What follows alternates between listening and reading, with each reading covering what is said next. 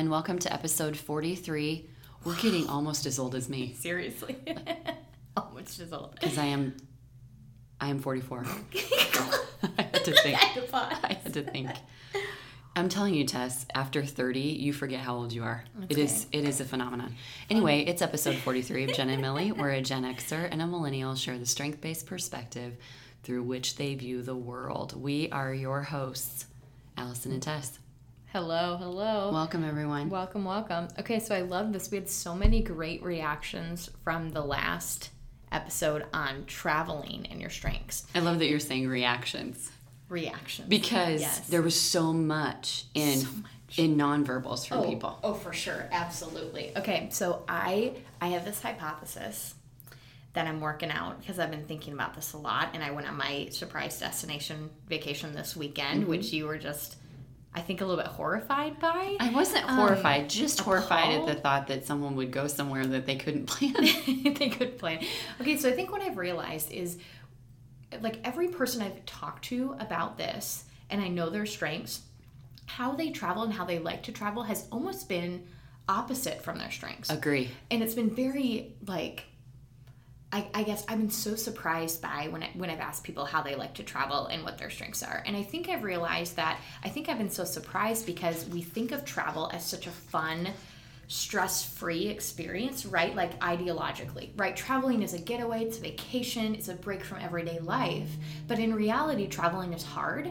Um, it costs um, a lot. It is stressful. You know, perfect background noise here. Travel. Um, you know, travel. Um, it's it's honestly actually I think more of a stress and more of a point of pain for people. The process of it, right, to get to the point of travel. And so I think people when they describe traveling and their own experiences are describing almost what I think is more of a basement of strengths, right? Rather than that's the actual experience, rather than when we think about the idea of travel, we like to think about strengths in the balcony. But the reality of traveling is they often slip into the basement. And so, an example, we talked a little bit about our own styles of travel, but I wanted to shout out to Darren, um, who is an awesome strengths champion in Sidney, Iowa, um, our Sidney, Iowa chapter on the board. And she sent us an email and described how um, she has um, high discipline, high learner, high input, uh, intellection, um, described how she was very intrigued by the idea of this surprise destination mm-hmm. vacation where this company plans it for you because you know you'd look at her strengths and i replied this in the email back to her. I look at her strengths and i say she must love the planning of traveling. All that research all that information collection the learner the input the, The packing. the packing the discipline mm-hmm. like all of her strengths on paper look like they would love the process of planning and arranging a vacation. But she said it is stressful and overwhelming for her and I think that was like a light bulb went on. So she she was someone that based on her strengths, I would have never thought she would have loved the idea of a surprise vacation. But when she heard about it, she went home and talked to her husband about it and they're heavily thinking about doing it, like very seriously. And so I think it's it's very interesting because it just seems so contrary to where strengths naturally fall, right? But I think it's because my hypothesis is because traveling, the planning and the process of putting together a vacation takes a lot of work. And for a lot of people, it results in stress, right? Trying to please everybody that comes on your trip, trying to make sure you pack everything you want to do when you go to a place. And so I think actually strengths fall more, maybe more into the basement in the planning of the trip and maybe even the experience of the trip because oftentimes it doesn't meet our expectations of the planning period. So I don't know. That's just my musings lately. Okay, so I have some thoughts. I just listened to your podcast with Hannah. Mm. And one of the things I loved in that Beyond the Impact podcast is you talked about labels Mm-hmm. and how quickly we can do that. Yep. So what I noticed is that I, I was encouraging you to share about your trip with people who I I thought would react in a way very similarly to my Yeah. What are you doing? and their initial nonverbals, yes, and kind of maybe ooh, like trying to wrap my head around what that would what that would look like. but what they what I saw mm-hmm. happening is people then went into a think about it. So I realized that I was maybe labeling people based on their strengths, sure. Yep. Me too. but what they were doing is they were doing a think about it. And the think about it sometimes involved friends, family, and that person said, mm-hmm. "Oh, that might be fun or wouldn't that be interesting so when i shared it with my husband who has high maximizer high deliberative i thought no way he wouldn't have anything to do with this he goes that sounds great that would be great so two things came to mind for me i was getting caught in my own labels or assumptions about strengths mm-hmm. and and i heard you very clearly in your podcast talk about how we can so easily do that mm-hmm. and how important it is with strengths that we don't make assumptions because of blends. Yep. The other thing that came to mind for me is generationally. Mm-hmm. Do we have different approaches to taking time off work? Oh, yeah, absolutely. So here we are in vacation season. Yeah. And I'm down to here it is, it's June, and my vacation's running out. And guess what? I have a bunch of days and I just I don't do vacation well because I don't leave work, work well. well. Mm-hmm. Um, same thing with my husband, who's same generational piece. Yep. I wondered if there's some generational ties to that, mm. and then I also think that we really push people to us to get out of their zone. Yep. So if people are listeners to us and they hear us talking about stretching ourselves, trying new things, getting mm-hmm. out of our comfort zone, when you step back and you do some think around on something like this that you did, yeah, it's people I think digging deep and saying I don't have to be in my typical mode. Yeah. I can maybe stretch a little further into a strength that's mm-hmm. in my mm-hmm. bottom. Yeah. In my lesser talent themes. Yeah. And I could maybe do something that might feel like more of a surprise. Cool. Yep. And I think I realized, and this was a circle back to one of our much earlier podcasts.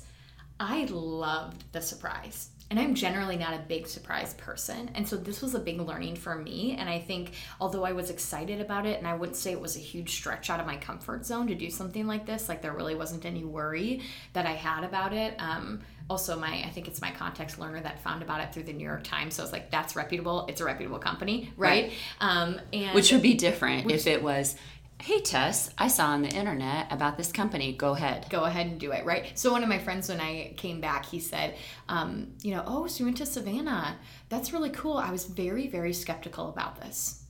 And that was his, that was exactly what he said. He said, but when I found out where you go, went and I got to see what you did, I am not as skeptical. well, we all need. Mm-hmm. Um, okay, so I'm going to go back to your podcast again. You and Aunt Hannah Got to really work on that. We have now have Anna and Hannah on staff. Oh. You and Hannah were discussing Amazon. Oh. And your favorite button on Amazon, which oh. I think is completely fascinating, and also sociology. I loved your podcast a lot um, oh, cool. because I was thinking about yesterday. I sat in on a great training, and I was thinking, why do I love this so much? It's because I love witnessing people interacting with one another. Mm-hmm. I love the interaction of groups and how people act in groups and how people feel honored in a group or a sense of belonging. And you talked about that on the podcast about sociology and, and cultural anthropology. Yep. But I loved the Amazon button. So you have to have some context to say what would be Yep. comparable product. Yep. Where Hannah said, "Buy one click now." That's her favorite button. so I would love to hear from our listeners what their favorite Amazon, Amazon button is. Amazon but I was thinking about this in regards to your trip. Mm-hmm. You would not probably have been as excited had it not, had it not been a reputable company. Yep. But also, this mm-hmm. totally fed your learner in the sense of trying to figure it out. Oh my gosh! You were yes. lit up last oh, week. Yeah. Just what do you think? What, do you think? Where do you think we're going? This is what I put. And yeah. Savannah was a total surprise to you. Total surprise, which honored my strategic so yes. so much because strategic can guess the ending anything. And so I was like, we did a reveal video. We like put up a tripod in the airport and videoed ourselves opening the package yes. or the opening the envelope. And I'm literally sitting there with my hand clasped over my mouth, completely quiet because I'm in utter shock. I cannot tell you I cannot count on my fingers the amount of times I've totally been shocked by something. And you th- that had to be a really good feeling because it's a surprise. Yep. Yep. So remember we talked a little bit last time about anticipation. Oh yes. Yep. So I think I don't so so I think what I realize is I don't like surprises when they come out of the blue when I know there's something coming, there's that anticipation, right? And it was the surprise of where we were going. So you were like, I love surprises. And I'm I like, do. I generally don't because I need time to orient to whatever it is. So a surprise out of the blue, we talked about this on a, I think it was even when we were still on video, right? We talked about surprises. Right. And surprises are really hard for me in general um, when it's totally out of the blue but I this was the best kind of surprise ever because I knew it was coming, but I didn't know the full kind of essence of it. And so I think, um, particularly around strategic, and I loved that you talked about strategic um, mm-hmm. on the mm-hmm. podcast because it it's one of those themes that there are a bunch of us that have it. Yep. But it looks different on each one of us. Mm-hmm. So for me, I think my strategic and woo loves surprises mm-hmm. because I love to be caught off guard by fun party people. Mm-hmm. Or surprise parties are my favorite thing on earth. To either be in one or to host one. Yep. There's nothing better than a great party, yeah. a surprise party, next level. My kid's dad, he, I gave, I had so many surprise parties. Oh no! And it didn't honor him at all. No, it, it honored, honored me. I was like, you guys, we're gonna surprise Mike for his 27th birthday, and they for were 27 and a half. Like, and then they thought, oh okay, all right, she's having another surprise party, and I just loved it because I loved bringing people together, and I love, and that honored my woo strategic blend. Mm-hmm. Your strategic adaptability in mm-hmm. that surprise, it was the anticipation and the lead up. Plus, it was the trust that your context could say, yeah. I've read about this, I've done comparison, I know this is reputable. Okay, and then I have to tell you this. So this is such a good. I was strength spotting myself. So when we found out and we did this reveal, we were so excited. We like paused, we breathed. We we're going to Savannah, Georgia. Yay! Awesome, fun. Nowhere on any of our radar. Um, and then so we get in the line, we get through security, and we're sitting there, and we have about 45 minutes or so till the plane leaves. And I say, okay, I'm gonna go and learn everything I can about Savannah, Georgia. right? So I pull up my Google, and then I pause and I say, wait, I wonder if they gave us they gave us a fact sheet I'm sure. history and information about the city. I was like, this is the best. I was thinking people with high input, or inputs in my top 10, and then with my learner, but like all the information that they gave, they gave almost a Yelp review. So there's a whole page of a local person and their perfect day in Savannah, someone from Savannah, that's local awesome. contributor, that's walked you through it each day, kind of this itinerary. It was so, so cool. And I was just like, so I, I kept the fact sheet because everyone was like, ah, I don't want any of it. So I'm like, I'm folding this fact sheet and putting it in my journal because it's so much fun. But so were you able to strength spot your two friends who joined you? Oh, absolutely. Oh my goodness. So it's so funny. So my friends and I are like most of my friends in my community is big into the Enneagram. I'm kind of like the one strengths champion. So we did a lot of like framework around that in terms of understanding what was happening. Um, but it's definitely very similar to kind of their strengths personalities as well. So both of them have a lot of relationship building strengths high. They're both counselors or have counseling degrees. Um, and so there was, on our way there, we ended up getting stranded in Atlanta for a little while. So it was a bit of a bummer. We lost some time. Um, and both of them were very frustrated. There was a point where I was very frustrated too, but my adaptability pulled into action. So we talked about how the three of us are really good travelers together because my friend Cami is a really good planner. She likes to think things through beforehand. She likes to research, which I definitely do too. Um, but she definitely is all about like she's a really good leader at the forefront of the trip, right? Giving us suggestions about are you bringing this or let's divide up who's bringing what so we don't all bring a straightener, you know, things like that. So she's really good. I think she's just high arranger. Yeah. Um, and and then um, my friend Alex is very like along for the ride, loves the excitement, like, yes, let's do it. Um, and then um, I am very much, I can take charge in the moment, right? So when we found out we were getting stranded, it kept getting delayed because there was a big storm system that came through Atlanta.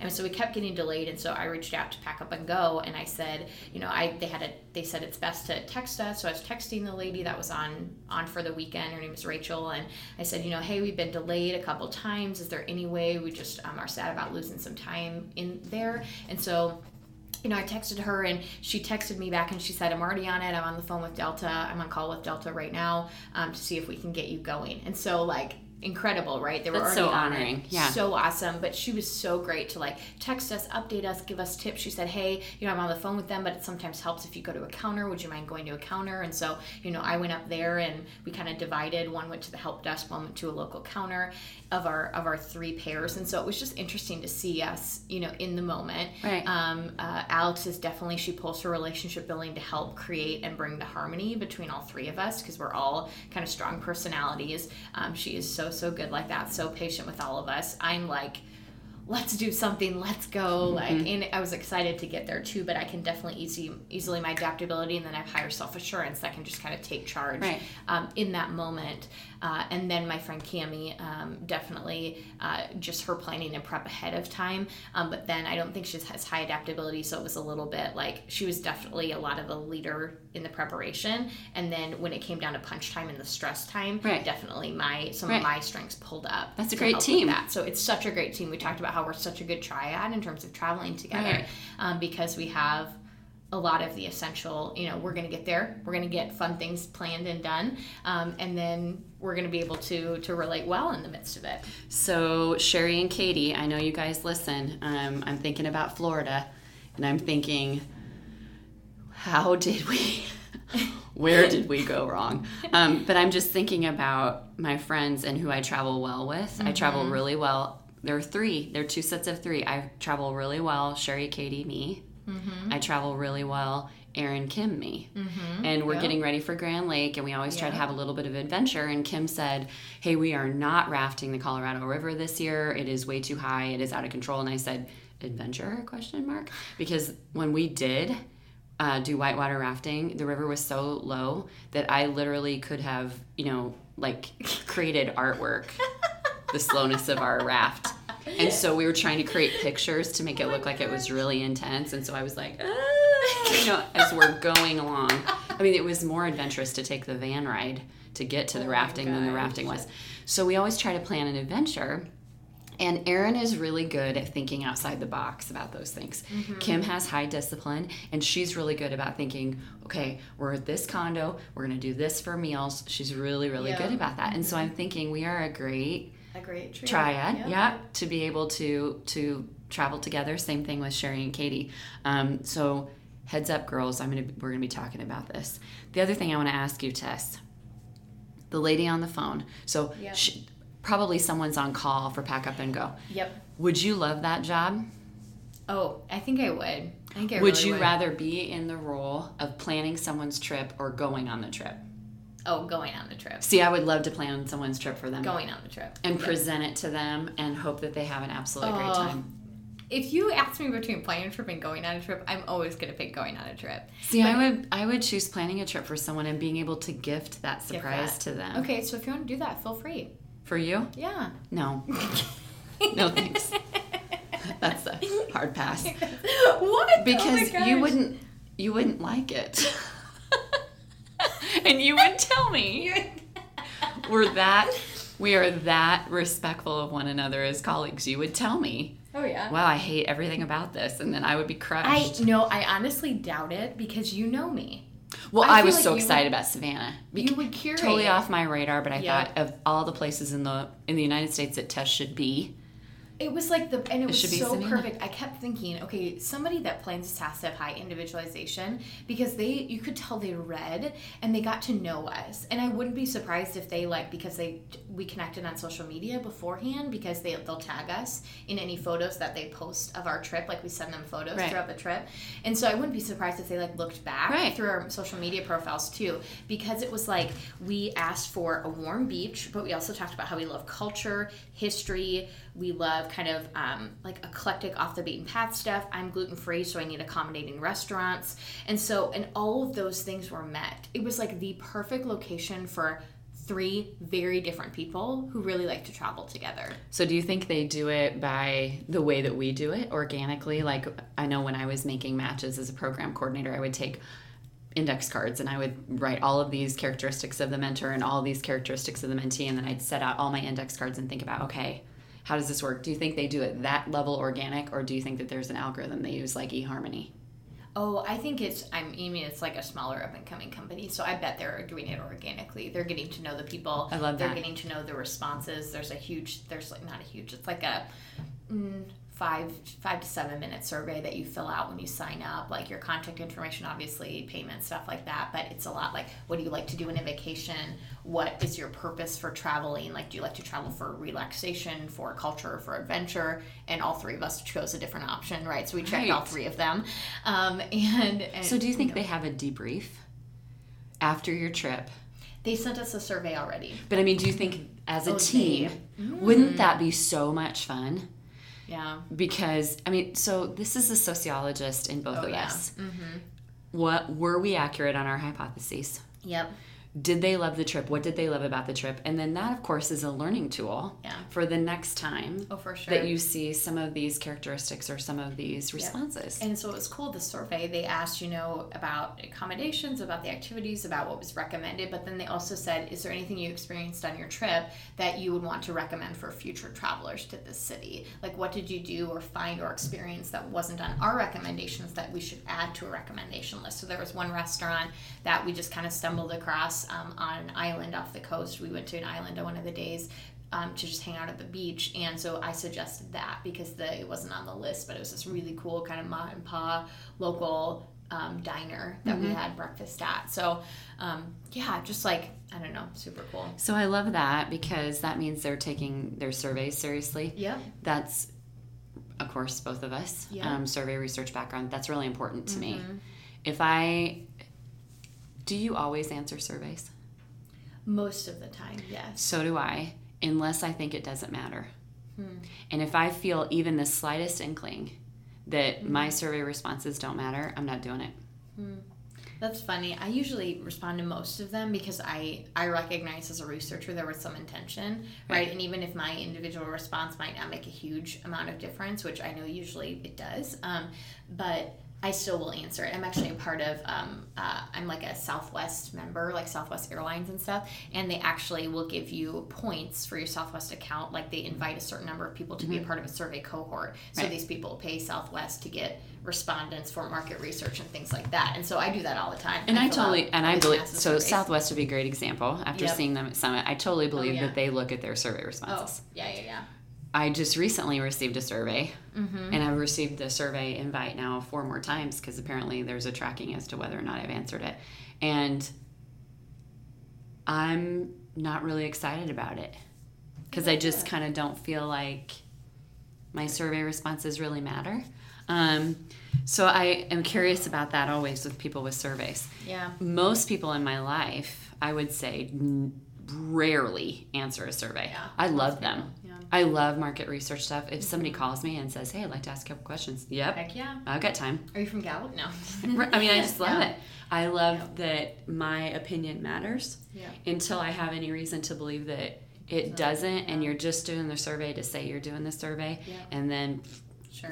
And I, I always I take it too to learn to see what kind of scales do people use, what kind of yeah. Know, are they doing a leading question? So it's also a little bit of like me filling out a survey. It's also me collecting almost intel on how, intel. how someone else is doing it.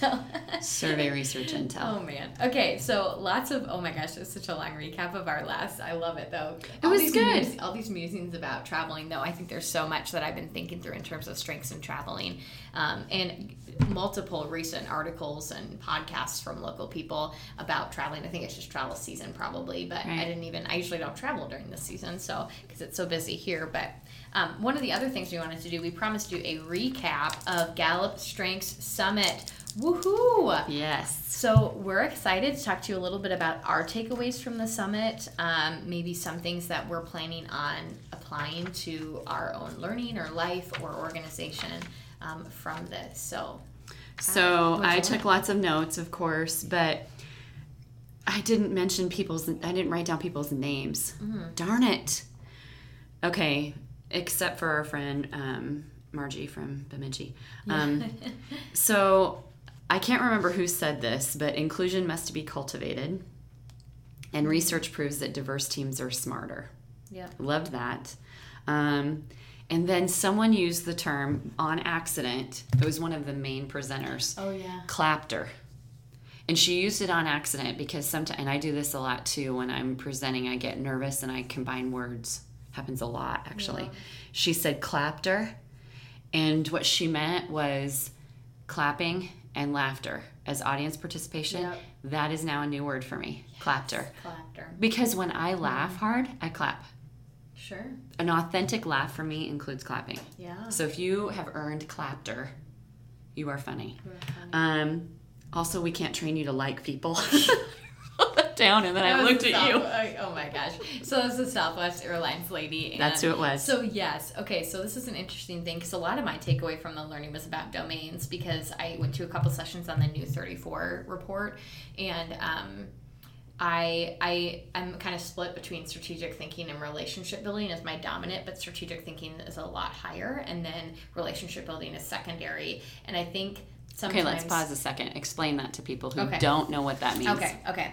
Um, so each of the 34 themes are sorted into kind of four larger domains, which is essentially their default mode, right? Each strength has kind of a default. Does it, um, each strength either helps you get things done, it's in the executing domain, it helps you influence um, other people, so in the influencing domain, it helps you build relationships, or think critically in the strategic thinking domain. So there are those four larger domains that overlay the 34 themes. So each one fits into one of those categories yet it's not exclusively in that category. It's the it's the default mode of that theme yet it also functions in all of them. So my when you break out even my top 10 i'm only still in relationship building and strategic thinking. So in my top 10 i have six uh, strategic thinking and four relationship building strengths. Um, and so oftentimes you can look at my strengths and say oh you're good at you know you really like people. Um, i do generally but they're tempered a lot by my strategic thinking themes yes. which think very critically about the world. So i describe kind of on our on our ddm team um, that i'm on here at teammates. It's data development and marketing is the team that i sit on um, on kind of the administrative side of the organization. And we have a couple team members who have high woo and positivity and it's awesome. They are all like, "Oh, that'd be so cool. What if we did this? What if we did this?" And me, the realist, is like, "That's not going to work." and and it's a really good balance, right. right. So in my podcast with Hannah, we talked about the yes. balance between her and my strength. She's yes. one of those people on the team um, that. Um, has high positivity, high woo, so she's always coming up with these awesome new ideas and gets really excited about them. And then I kind of temper them for her. But at the same on the flip side, she helps draw me out of right. a tendency to be a little pessimistic, right? About life and about people and about, you know, those types of things, right? Which is why I love strengths so much because it helps bring me out of that too, right? That everybody has strengths, even though they frustrate me sometimes. So when I get into my basement, it means I'm being pulled mostly into the basement of strategic thinking, which tends to come out as I hate people right? I don't like people, they're frustrating, they are poor drivers, right? Like all these things. And so that just tends to be a basement of my strengths as I isolate. I think the world is out to get me. That's just kind of where they fall. And so I know I'm in a bad state when everybody annoys me, right? I know I'm in my basements. And so one of the one of the presenters um, talked about how you can't really teach people to like people. Mm-hmm. And I've been in a state of basements of strengths recently. So Allie looked at me and I'm like, yep, I have to consciously and intentionally look for the good in people. It's not a default mode for me. Okay, so pause. Yep. That's the case for me too. And yet, the two of us mm-hmm. are strengths champions for our organization. This is what we teach. Yep. But the really important thing that I think every single person who is listening to this or who hears our voices mm-hmm. at any time we're presenting, it is a practice. Yes. Oh my gosh. It yes. is a practice. So, yes, it's wonderful for me to look around and say, oh my goodness, these are the five strengths that you lead with. That's awesome. And here are my five that I lead with. That's awesome. But to practice it, mm-hmm. to really say, I want to be intentional about complementary partnerships, it brings so much respect for yeah. one another. Mm-hmm. And that's what I heard very distinctly on your podcast. Mm-hmm. You and Hannah have very different strengths. Mm-hmm. Yet, what I'm seeing is this evolution yeah. of honoring one another, truly what we talk about in training. Yeah. Because Hannah isn't going to think the way that you do, no. and you're not going to think the way that Hannah does. No. Now, when we present on that 101 level strengths, we yeah. say, Isn't that glorious? Yeah. It's amazing that not anyone else thinks like you. But the real practice of it, The flip side of that, the real nobody pra- thinks the way you do. The real practice of that, which I've been so lucky, I'm using that in quotation marks, um, air quotes, that my kids have taught me that most. Mm-hmm. That it, yep. we say in Strengths 101, yay, no one thinks like you. And then it's like, oh, no Nobody one thinks like, like you. so I think that is important for us to be vulnerable, be open, be honest, be real to say this is a practice. Yeah. So we've been intentional about practicing it. Mm-hmm. That's that's where our strengths advocacy comes from. Yep. It's the it's an ongoing practice. It's mm-hmm. never a one and done. Yep. It's never a one Jen and Millie episode Yep. and done. I mean, I think about these things that we talk about here Yeah. Hours later, days later, later, weeks Oh, later, years absolutely. Mm-hmm. later. So I think that's important. Yeah. Um, and I know in the conversation I had with Jerlene after she um, listened in to the podcast, she said, you know, stop every once in a while and explain this a little bit That's good. because our listeners, we Come from hope, all different. I hope we have new. Mm, we have new know. Mm-hmm. people listening in. Um, And then I love that you took your learning Mm-hmm. and you're like "Mm, zeroed in. Yeah. You are just going to take it. Your learner's like, mm, I'm zeroed in. My input is like, I have 45 things bullet pointed that I just want to be able to share them. Yep. I don't really have a whole lot of intention around them, and that's what makes you and I a very complementary partnership. Yeah. I love the idea generating Mm-hmm. and the gathering, but then I'm kind of like, let's just gather some more. Let's just keep musing over this. Let's keep Yep, adding to the yep. Dropbox. Okay. That's different One than the way you think. Oh, very much so. Yep. So I I um and I still have yet to do this because I ended the summit. I had like 48 hours and then I got on a plane that I didn't know Right. where I was going at first and it ended up in Savannah and I just got back a couple days ago. So um, I I will soon read through my notes from the summit and I usually try and find from any conference um, three practical things I want to do with my learning, right? Because for me, uh, and I don't know. I think it's it's partially the learner, partially the input, um, but also I think some of the um, adaptability maybe and strategic that says learning is not just for the purpose of gathering information and for becoming a master right with that information which is i think a definitely right a default function of learner for example right? Learner and input falling into the strategic thinking theme their their default might just could be just to muse around and around and around right? Especially given so many strategic thinking themes i have constantly processing right that strategic i think really is what puts it into practice um, maybe coupled with adaptability to say i don't learn for the purpose of learning i learn for the purpose of growing. And one of my favorite quotes um, from the summit that i don't even have to look up because i remember um, you stop growing when you choose to stop growing. And that was one of my breakout speakers. You can and, and that's totally growth mindset right? You Absolutely. you i know that learning is a lifelong thing. When i do our values chart when we talk through and do exercises on what are maybe key values things that you guide your life by learning always comes out on top. It's Right, learning of and course. faith are the things for me and they go hand in hand. Um, and so i will come up with kind of three practical things of where to go as a result of the learning um, I think um, for me, I have 25 things at least, but I need to be so much more intentional. So, right now, in this season of life, I have more time than I've ever had sure because um, I just wrote a blog piece on my personal blog about this season of momming, and they don't need me. Of course, they need me, but they don't really need me. And it's weird yeah because I got started momming at 21 years old. So this has been my life yeah for um, for basic adulthood. So I'm learning how to be a different adult yeah than I've ever been. And it gives me more time, but I am having a hard time narrowing down what I want to do with my time. So instead of one book to focus on, I have six in a stack that I'm like, I'm going to get to this this summer. That's not going to happen. I know that's not going to happen. And I have to take away from the stack. I know that um, all of the learning that I had from Summit, I can only apply a couple of things in this season and this time, but I mm-hmm. want to get to a lot of things. But I also think that it's good in certain seasons to say, I want to be open and expansive in the way that I accept the messages that show up. Mm-hmm. So I kept a tally of how many times I heard the word fun. Now I understand that for most people, you know, fun, okay, fun. I have heard consistent messages recently that I'm not fun. And mm. So I've been listening for and noticing when do I feel like I'm having fun? What do I notice about it? When? And then I started listening for the word. yeah And then I kept a tally during Gallup Strength Summit.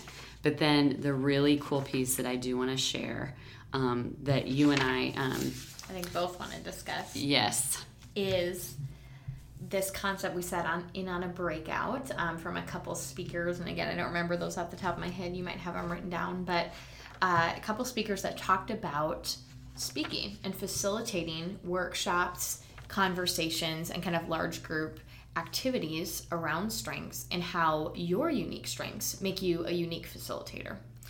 And I really, really liked that. Um, really liked the principle of it. And kind of they talked about this idea that each and every one of us is going to pull um, influencing into a speaking area, right? Which I think was really cool. When we talk about those four domains again, is kind of how it was structured. Um, I my highest influencing theme is number 13. So it is not very high, right? Which actually I found out that's about the average place that you find the first influencing theme in most people. It's the least common domain that shows up. One of the breakout speakers, um, Al um, Al Winseman, I think is Wiseman. Um, he talked about your dominant domain was a breakout that I went to, and he said that's about where the first influencing theme falls for most people. Is what number? Uh, about 13, 14. Really? Um, yep. So it's the least common. Um, it also has three of the least common strengths um, overall, right? Significance, command, um, and self assurance are like the three least common to show up um, in somebody's top five. So overall, it's the least common domain. Um, and it's definitely the least common in our staff when we look at that as well. A mm-hmm. total of you know 25 of those things showing And no up. one has more than two. Yeah, no one has more than two. Hmm, interesting. Which also makes yep. sense. Yep. Based on that. Yep, for sure, for sure. So essentially, this breakout speaker said everybody has to influence. That's like the mode of speaking and facilitating, right? You're trying to get people on board with your message, whether or not you have influencing themes. But you need to pull on kind of the the the mode of all of the other the other three domains in order to facilitate a great workshop right so connecting with the audience would be relationship building mm-hmm. teaching the content would be strategic thinking and applying concrete next steps would be executing and so we kind of did this thing it was awesome where he said you know if you are connecting and teaching but not applying Right. You're giving surface level stuff. Right. Right. If you are teaching and applying but not connecting with your audience, there's never going to be anything that happens as a result of it. If you're connecting and applying, but you're not teaching the content, they're not walking away with anything. So essentially, you need to be pulling from all four domains when you're facilitating.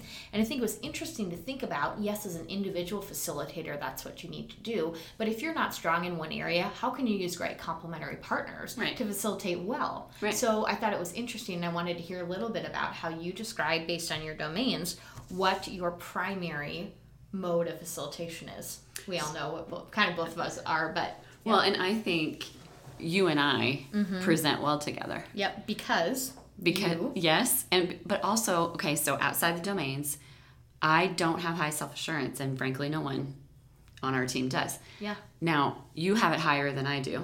Yep. So I hear all the time from people, oh, you should take it again. You should take it again because I bet your self assurance is going to be higher now. And I've mm. always explained that I use my input, communication, strategic woo, and empathy at all times when I'm presenting. Yep. The input is I need to gather information about this group. So the session I sat in on that I really, really loved was he was talking about what kind of presenter are you based on your strengths. Yep. And he's talking about doing a, a white paper on it. I mean, it's fascinating to me.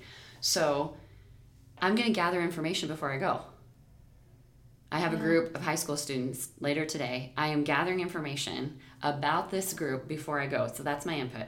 Yeah. My um, communication is the storytelling that I bring in. Mm-hmm. So I decided this morning when I was out for a run that I'm completely changing the PowerPoint presentation because I know I need a better closing statement. Mm-hmm. And I'm hmm. always bad at the close. My closing when I write is bad. My closing when I present is not as strong. So I know I need to do better in my closing. So I'm mm-hmm. closing with the picture of seventh grade me, and I'll tell you a little bit later on why. Cool. Then my strategic is thinking about who's my complementary partner. Mm-hmm. So I need to know that Professor Tess can, just like she did on that podcast, do the one to the exponential quadrillion, whatever you've numbered. What did you say? What is it? It's like um, Quint quin trillion. Oh, no. it, um, it's a uh, a quintillion. So it's not like a billion, a trillion. It's essentially like the twelfth extension of a billion, a trillion, a quadrillion, a quintillion, a centillion, uh, um, an octillion, a nontillion, a decillion. It's a, and then it's like two more. You lost me at million. So what I thought of when I heard that on the podcast Yep. is that I need that Yep. because I can't do it. So when we had Jess visiting from South Dakota, who's our, our new regional coordinator for that area, and we were talking at dinner, Yep. you immediately you tell a story in such a meaningful way with data. And then I come in with the empathy, the heart pull. Yep. I mean, I've got the, and then this mentor mentee, this happened, and I can, I mean, and I mm-hmm. get misty, not, Yeah. not fake. It's happening Yep. here and here in my heart. Because you're connecting with the audience and you're Yes. influencing, right? Based on that. But essentially, I feel like you're teaching.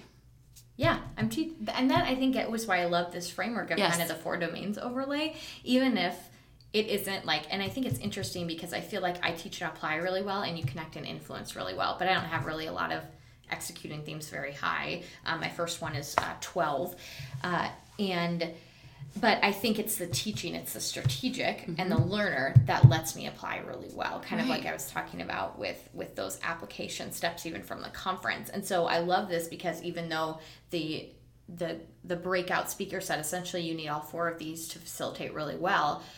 Well, you don't actually really, right? Yes, individually, but if you have a great complementary partner, Right. that can fill the needs of a couple of those buckets. And Right. that's why I do love presenting with you because you do connect to the audience really well and you were able to influence really well with just who you are as a demeanor, right? Your social superpowers to be able to help people connect really well to the content. I can come in with all the teaching I want to. I taught a couple new staff members on CiviCore the other day and one of them fell asleep. So it's like, you know, I'm like one of those things where I'm just like, you know, I can teach all you want, but sometimes I don't connect very well. And that's just the reality of it. And so, So I think this is a really, and we'll have to share this Yeah, um, yeah. with our, our listeners, but I think it's such a great way to think about, again, with the domains, this doesn't necessarily mean that you're not, that I'm not teaching and I'm not applying, because for me, woo, Mm-hmm. which is influencing, that's my teaching style oh yeah. because my woo is is very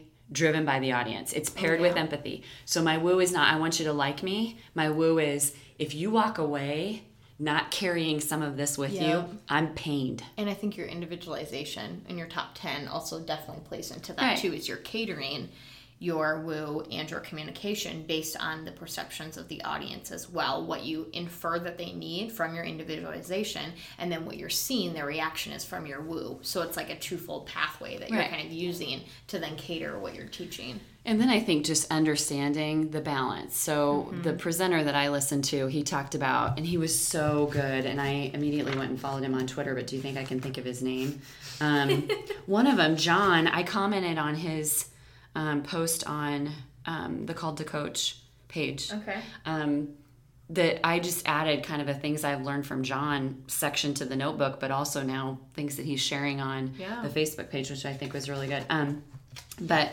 this particular presenter, he said, he talked about the three major fault lines.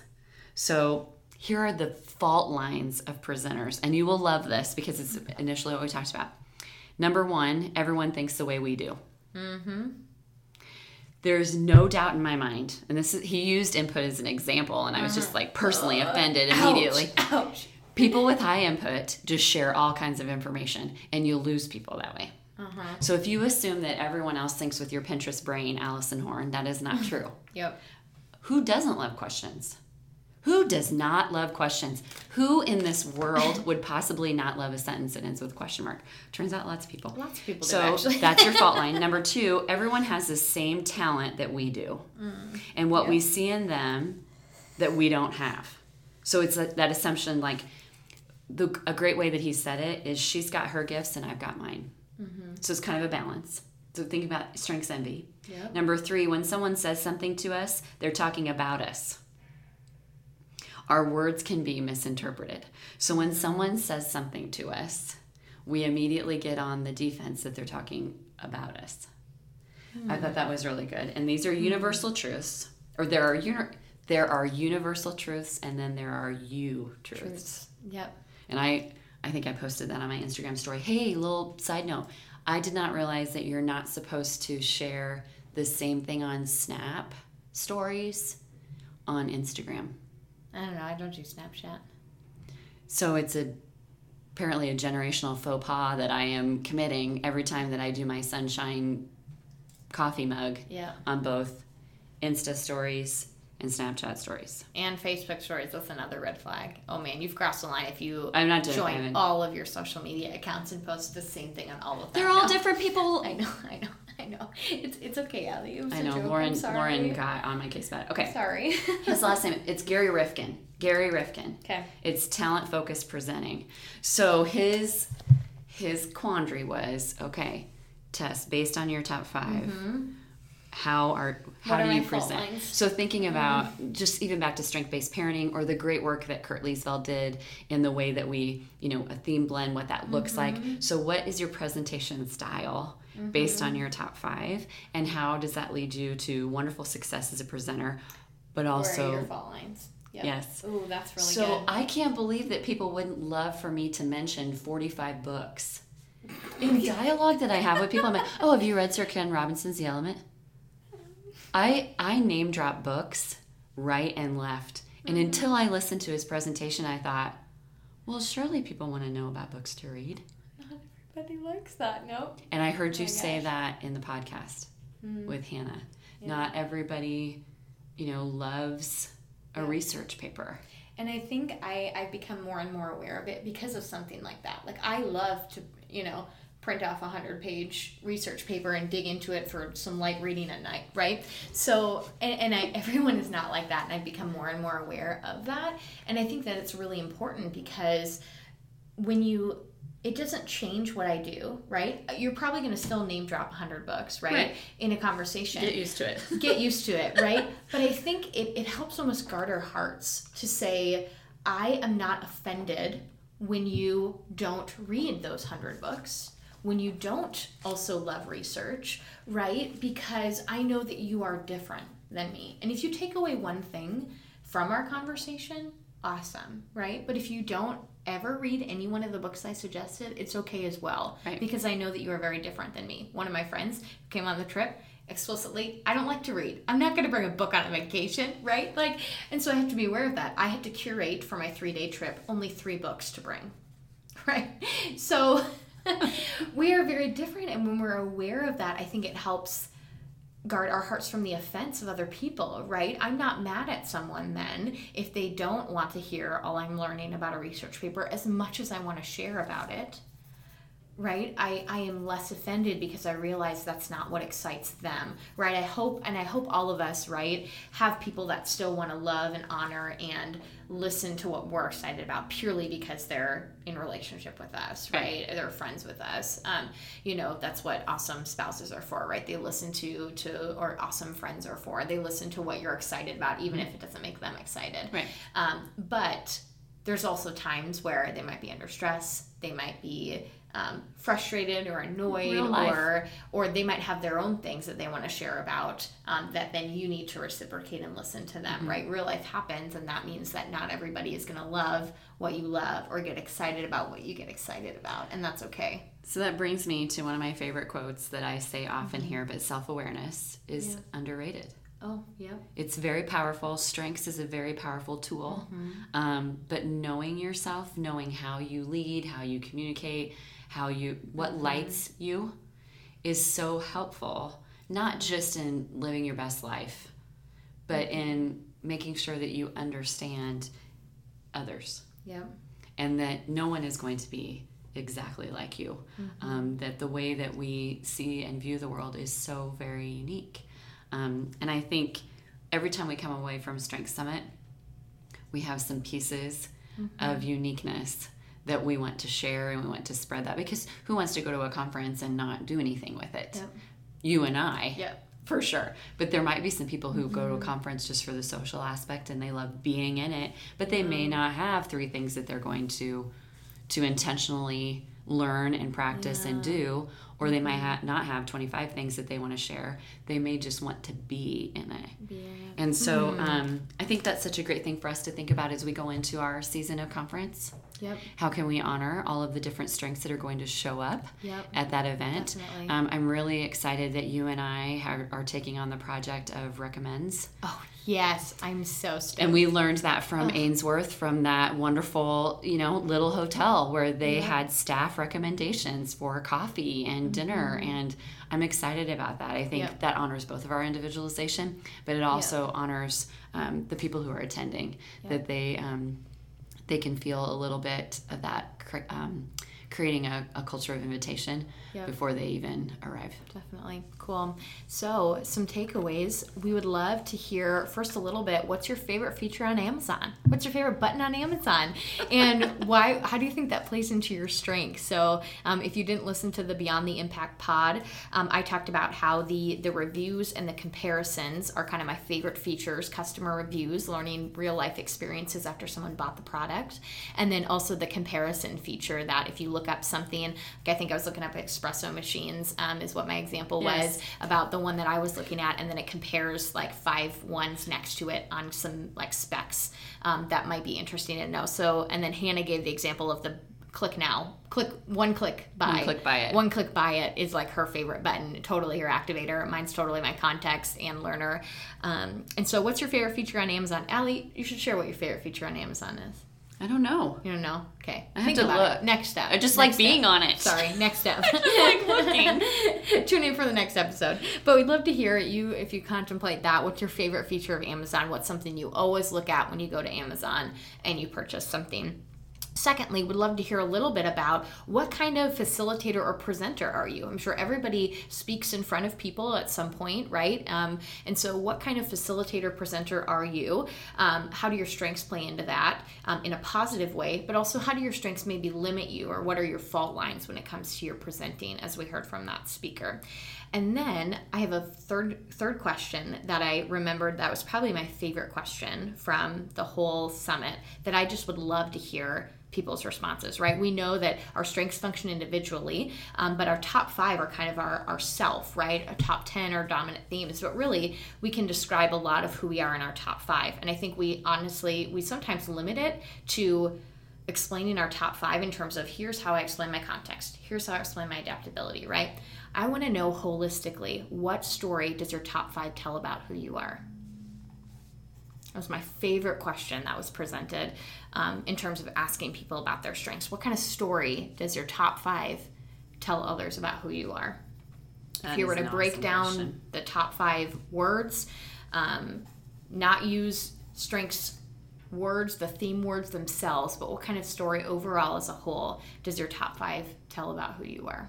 Okay, and then my question would you mm-hmm. rather be in the position mm. of it's your job to plan someone's vacation yep. or be the vacationer? Be the vacationer. So yep, that's the good. name of the organization that you, the company? Pack Up and Go. Would you rather be the facilitator for Pack Up and Go, the on-call kind of person for Pack Up and Go, mm-hmm. the planner, or would you rather be Tess pr- being in the Pack Up and Go? I mm-hmm. am completely fascinated to hear how people respond okay, to that because so I think it's so much questions. around surprise. Oh, totally is, and definitely our our strengths play into that. Oh man, so much good content, so many good questions. Thanks for sticking with us till the end of the episode. We we love musing and talking through these things, and both of us are definitely. Um, uh, verbal processors. Um, so I feel like a lot of this podcast is us verbal, verbally processing what we've been learning. Without um, a script or a plan. Without a script or a plan. Well, thanks everybody for tuning in to episode 43 of Jen and Millie. Um, as always, hey, we're new around here. We're gaining traction. So subscribe, give us feedback, let us know how we can improve the content we're sharing with you. Um, share this with a friend and ask them some of the questions that we posed in today's episode. We'd love to hear from you. That's one of our favorite things, as much as we love recording and discussing this. One of our, our favorite thing, I think my favorite thing of the whole podcasting process is the emails and responses that we get as a result of people listening to our episode. Um, so feel free. You don't have to be um, necessarily a part of, of teammates. We'd love that. Um, but anyone who's listening, we'd love to hear what's going on. All your friends. I'd love to hear from Katie and Aaron and all of your friends. Give me intel into Allie's um, uh, travel style. But interact with us. We'd love to hear from you. Shoot us an email um, if you're around the teammates world, or feel free to follow us on Instagram at Jen and Millie. That's at G E N N a N D M I L L I E, and interact with us there. We'd love to hear from you. Thanks so much, and until next time.